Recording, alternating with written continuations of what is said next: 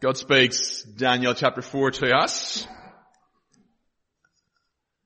Let's ask him to be at work. Father, please do, as we hear these words, please do work in us by your Spirit that uh, we would trust you, the speaker, uh, accept and trust that things are the way you say they are, that we'd see how knowing you as you are, knowing ourselves as we are before you, uh, knowing those around us as they are before you, that we'd see how we ought to live as we wait for the glorious day your Son appears. We ask it in Him. Amen.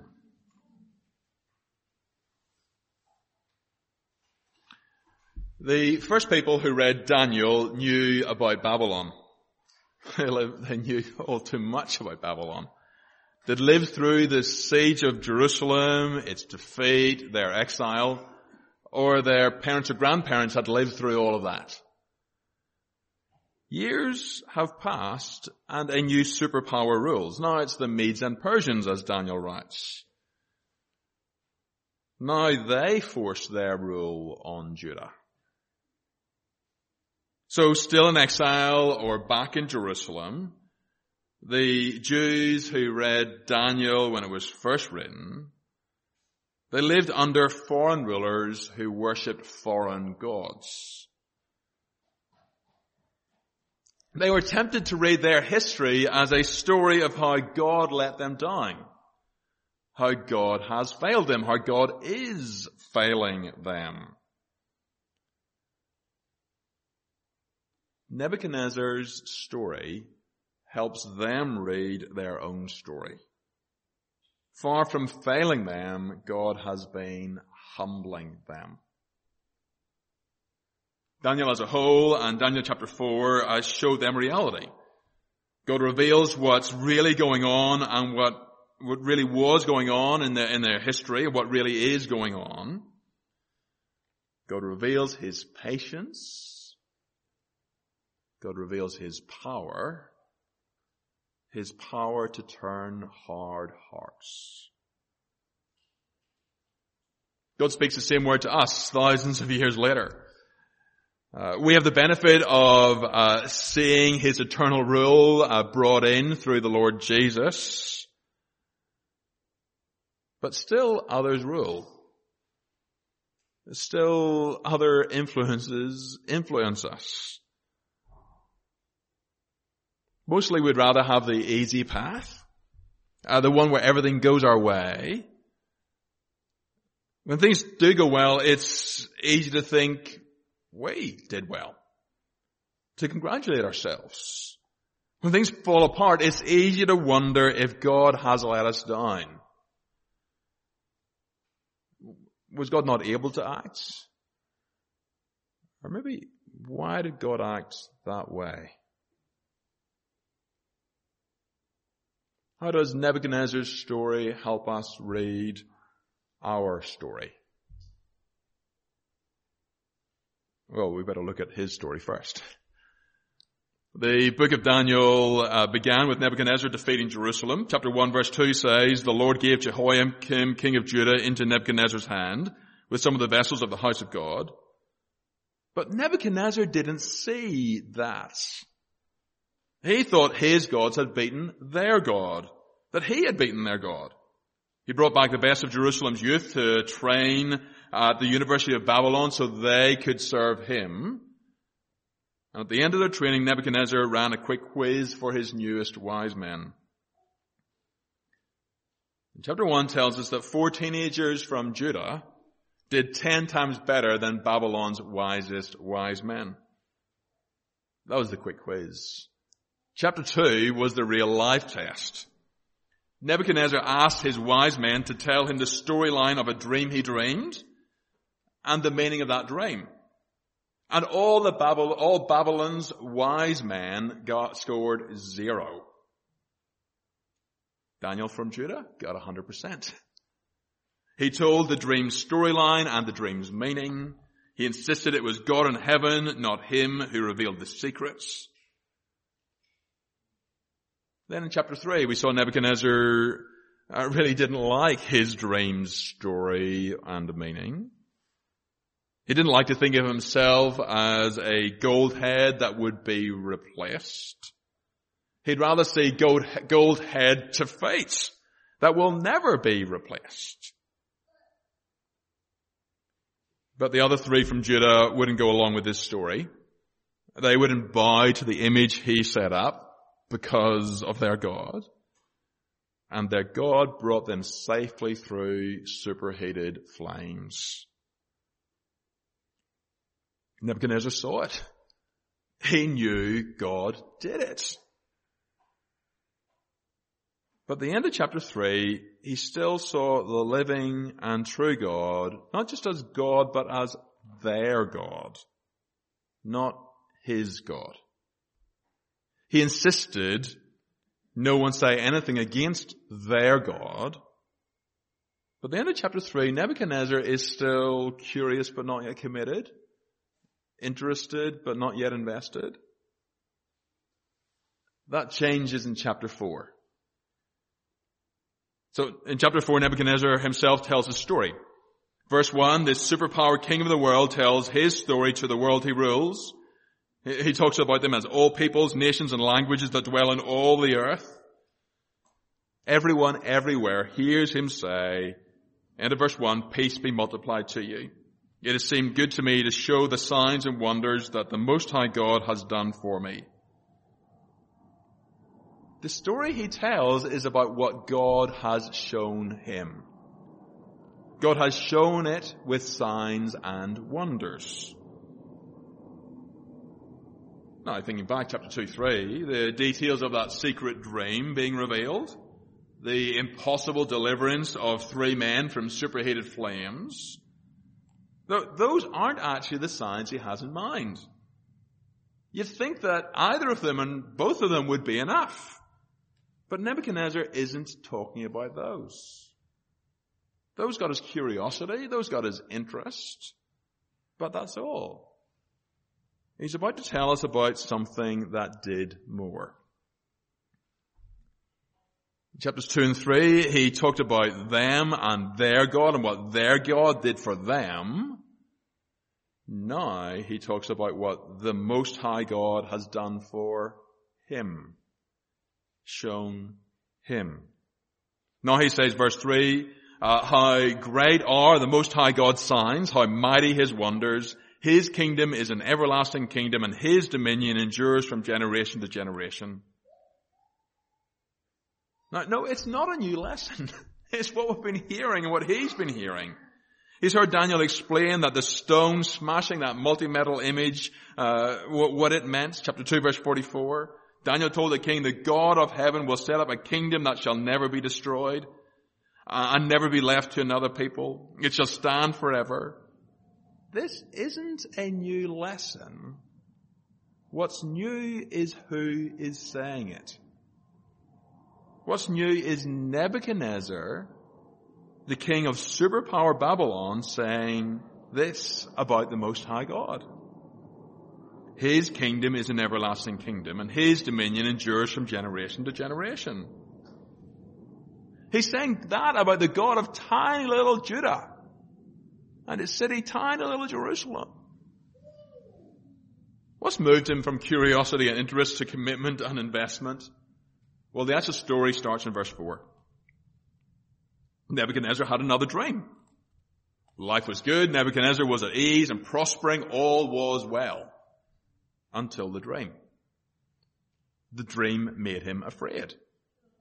The things he saw and remembered alarmed him. In verses 6 and 7 we see how little he learned from his chapter 2 experience. He tries what didn't work last time. He calls magicians, enchanters, Chaldeans, and astrologers the same ones who couldn't help him uh, with the multi-image dr- metal dream, sorry, multi-metal image dr- dream. He skips the tell me the dream step. I guess he's learned that that doesn't work. But even with this storyline, Mystic Meg Endigo and the rest of the psychic advisors can't help. They can't tell him what the dream means. So his old approach fails. So he remembers the lesson. Uh, the one that got him, that get, got him saying to Daniel uh, in chapter 2 verse 47, truly your God is the God of gods and the Lord of kings and the revealer of mysteries, for you have been able to reveal this mystery. now he remembers that lesson. Now he acts on that lesson and tells Daniel the dream. The first scene, verse 9 onwards, uh, the, the first scene is beautiful. It's so peaceful. He sees a huge tree in the middle of the earth. It's, it's big and it grows bigger. Its great branches and green leaves grow until they touch the sky, until they touch heaven. It's so tall that it can be seen from everywhere on earth. It has beautiful leaves and plenty of fruits. Enough to feed everyone and everything. It's tall and wide. Animals shelter under it. Birds live in it. Humans feed from it. Everything feeds from it. Can you imagine how big and high and wide? It's not a tree as big as a skyscraper. It's a tree as big as the biggest city. Bigger. It's big enough to be home and farm, shelter and food source for all the animals and birds and people on earth. It's big enough to blur the line between what's earthly and what's heavenly as it reaches up to heaven. It's a beautiful, peaceful, providing tree. Guess that's not the bit of the dream that had Nebuchadnezzar afraid and alarmed. The scene shifts in verse 13. Nebuchadnezzar sees a watcher, a holy one, an angel, I guess, uh, because he comes down from heaven with a message from heaven. He says, verse 14, chop down the tree and lop off its branches, strip off its leaves and scatter its fruit. Let the beasts flee from under it and the birds from its branches. Are you seeing the desolation?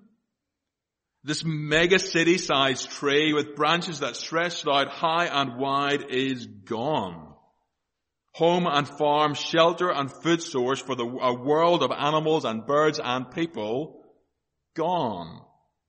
All that's left is its stump. The command in verse 15 is to leave this stump with its roots. Now normally if you leave a stump with its roots, it will start to grow branches again.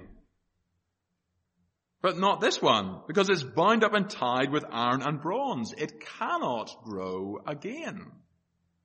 All that's left of the tree that sheltered the earth and its inhabitants is the stump in a paddock full of grass. Listen to what the watcher says next. He's been saying, make the tree a stump.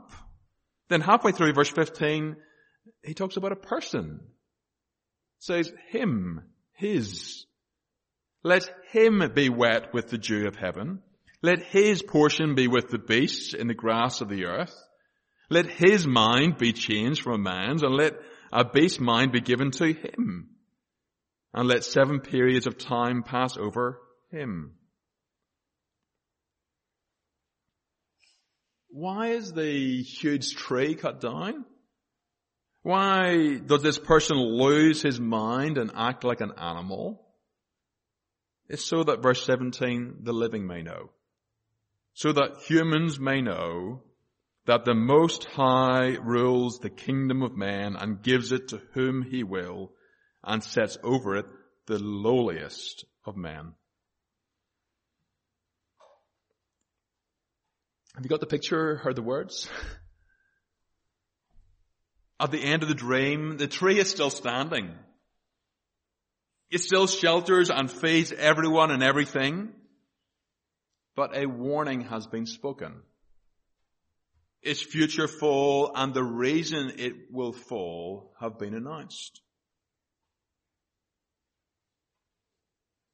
Verse 18, Nebuchadnezzar says to Daniel, this is the dream and I need you to tell me what it means because all the wise men of Babylon are not able to make known to me the interpretation. Now we've heard it. I don't know why they couldn't tell him or at least give him a good idea of where the dream was heading. The king who rules the whole earth dreams about a tree that hosts the whole earth. The king hears an announcement about, about how that tree will be cut down to size. The announcement blurs into a warning about a man being humiliated. And it must happen so that people will know that the Most High God rules all peoples and places and the lowliest, the lowest of men are given the positions of authority.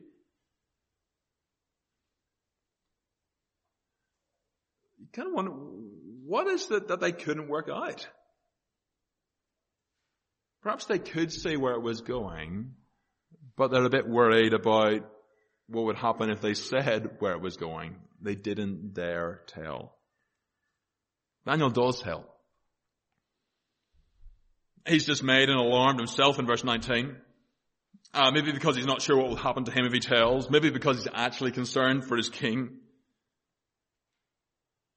Remember the huge tree stretching up to heaven and out to give shelter and food for everyone and everything on earth. The huge tree is a picture of the king's greatness. He's the most high human. Verse 22, it is you, O king, who have grown and become strong. Your greatness has grown and reaches to heaven and your dominion to the ends of the earth. So far it's a welcome message. Beautiful message. That second saying not so much.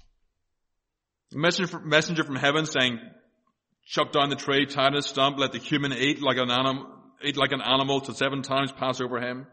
Daniel explains, verse 24, it is a decree of the Most High, which has come upon my Lord the King, that you shall be driven from among men and your dwelling shall be with the beasts of the field.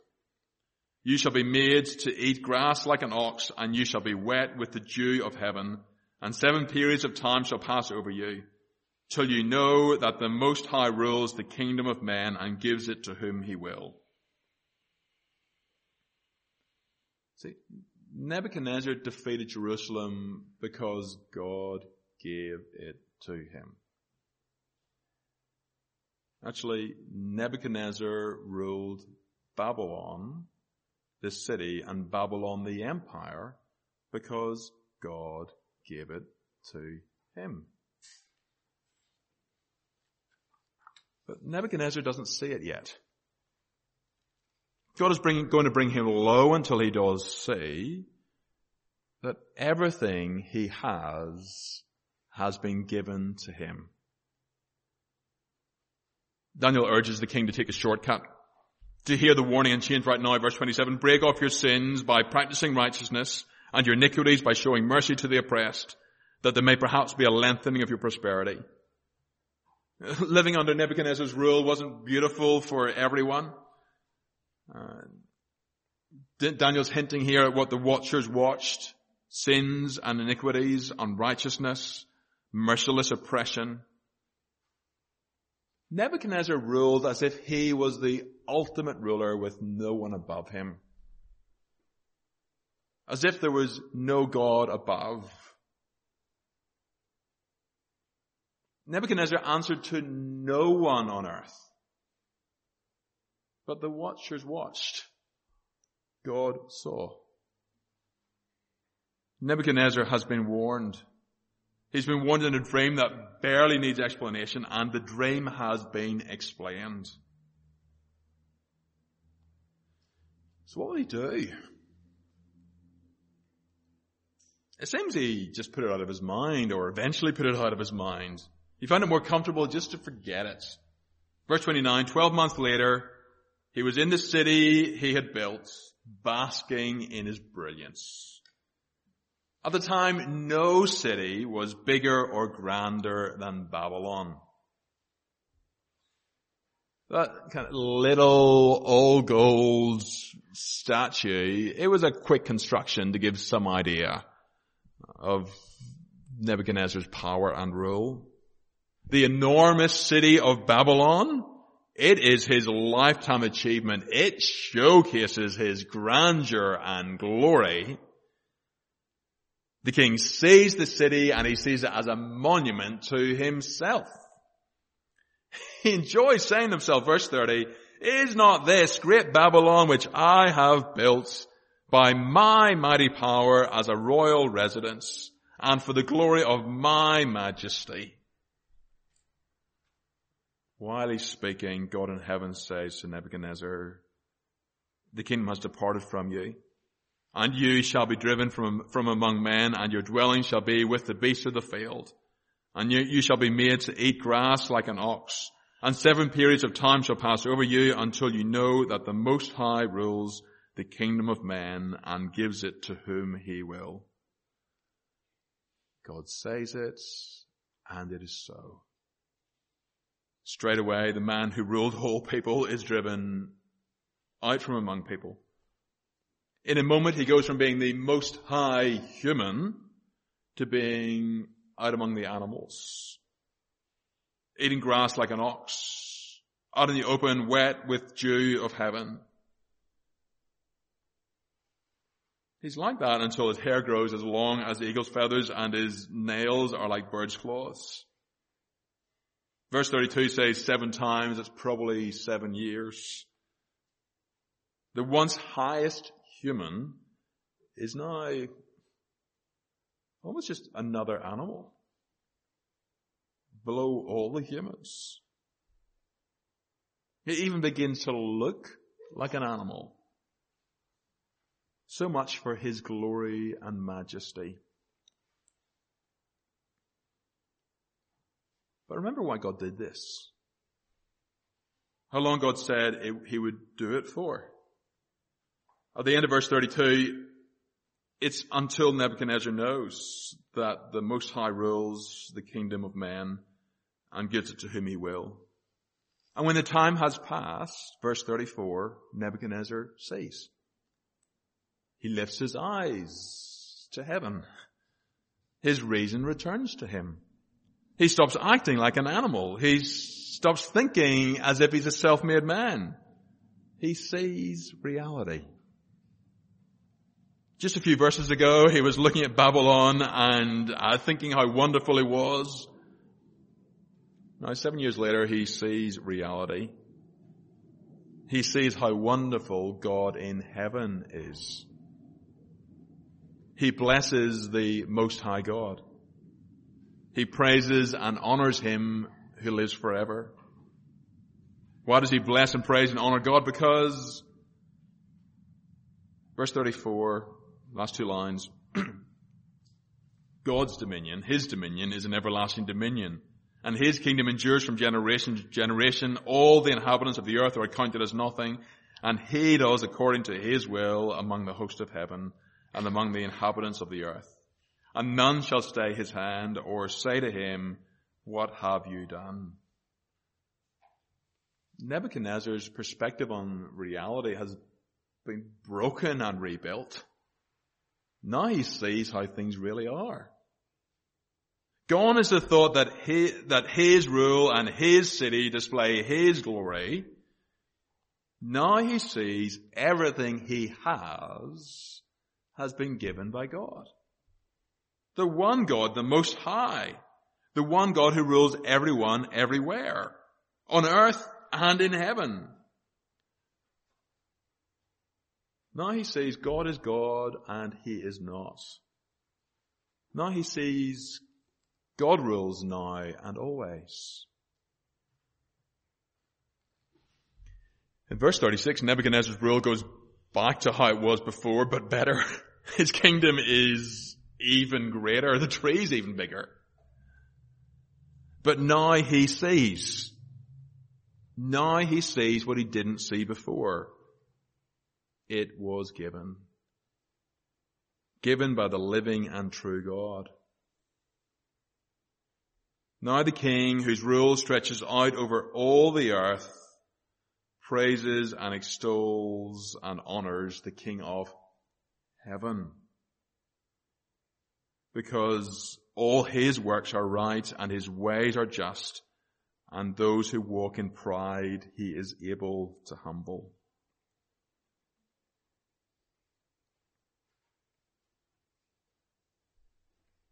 Nebuchadnezzar's story tells us God's absolute power and shows us God's incredible patience.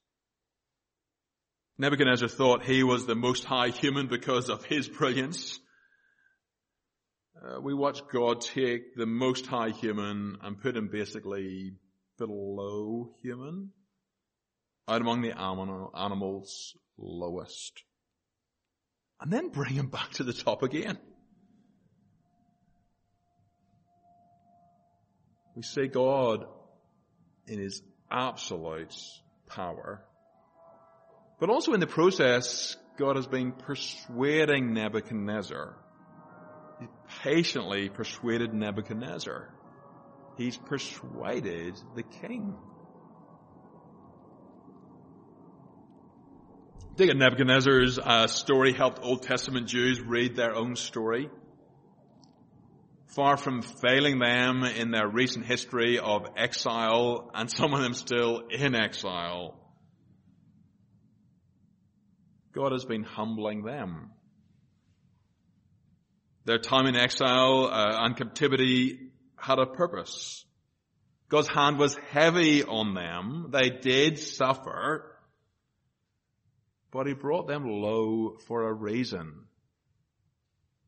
His purpose was to bring them to repentance. To teach them His absolute power and His power to save. That they might trust Him. How does Nebuchadnezzar's story help us read our story? Well, it does come to us through the lens of seeing God bring His eternal rule in through the Lord Jesus Christ we see even more clearly the character of God who rules now and always. We see his loving determination to save even more clearly. How does Nebuchadnezzar's story help us read our story?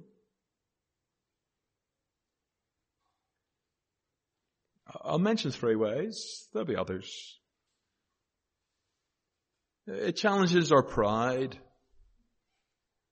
It teaches us to be thankful for hardship.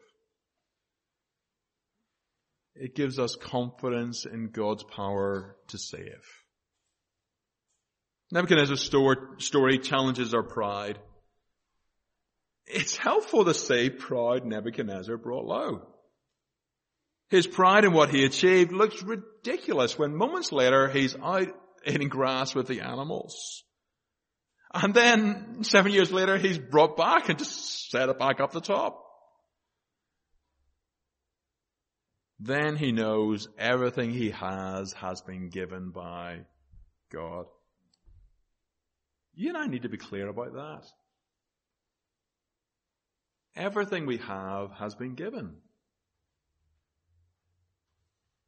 Our culture, our, our twisted hearts, tells us to compare ourselves with others, to find the category where we kind of feel a bit higher. Better, worse, faster, slower, smarter, dumber, wiser, foolish, um, richer, poorer. Do we think we're better on could be gone in a moment. And everything we have has been given. Nebuchadnezzar's story challenges our pride. And it teaches us to be thankful for hardship. Perhaps you have a story you could tell about how God has humbled you. Perhaps you can look back and say, that was hard, but God used it to save me. Well, it was difficult and God used it to grow me. Perhaps you're in the middle of it and it's so very helpful to see God patiently teach Nebuchadnezzar and his Old Testament people.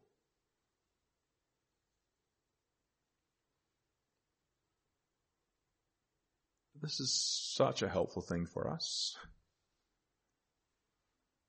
I know I found lots of things hard in the last 10 years or so. And I'm grateful. I'm grateful to God for what He's been working in me through those hardships. I'm grateful to our merciful Father for His patient discipline.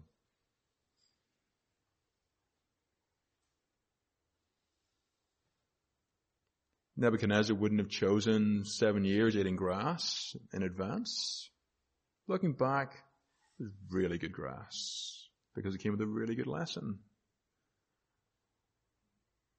It's good for us to look back and say, God used that and I'm thankful for it. And to look at now and think, well, what's he doing just now? Nebuchadnezzar's story challenges our pride. It teaches us to be thankful for hardship and it gives us confidence in God's power to save. Let me put it this way. After hearing Nebuchadnezzar's story of those years and decades and that transformation, do you think there's anyone who is so convinced they don't need God that they will never turn to Him? Do you think there's anyone who is so determined to live their way, not God's way, that they will never turn to Christ? Now don't get me wrong, chapter 5 is coming. We're, we're going to see the next king judged when we read chapter 5. God does judge some people. But Nebuchadnezzar's story shows us God is able to save. No one is too difficult.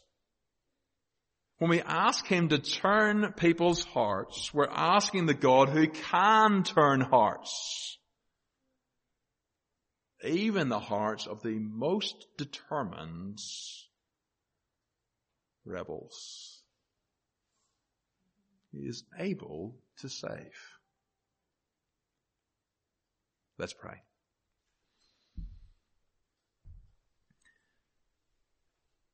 Heavenly Father, thank you that we know you as the God who does not change. That you are the same God who acted centuries and millennia ago.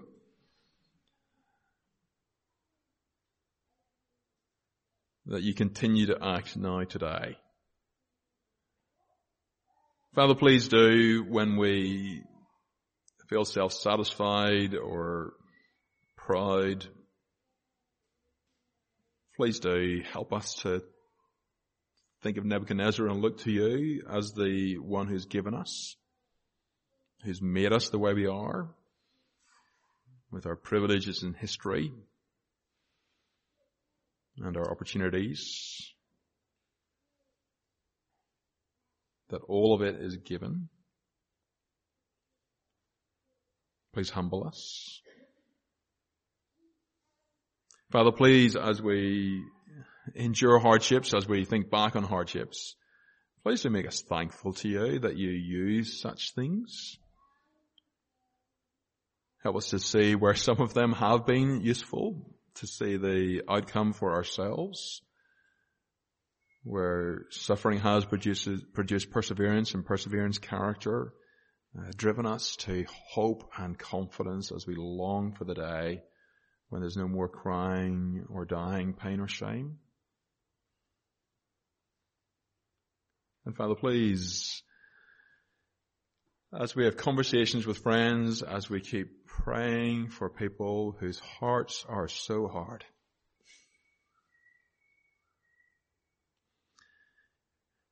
please keep us confident in your power to save. In the Lord Jesus. Amen.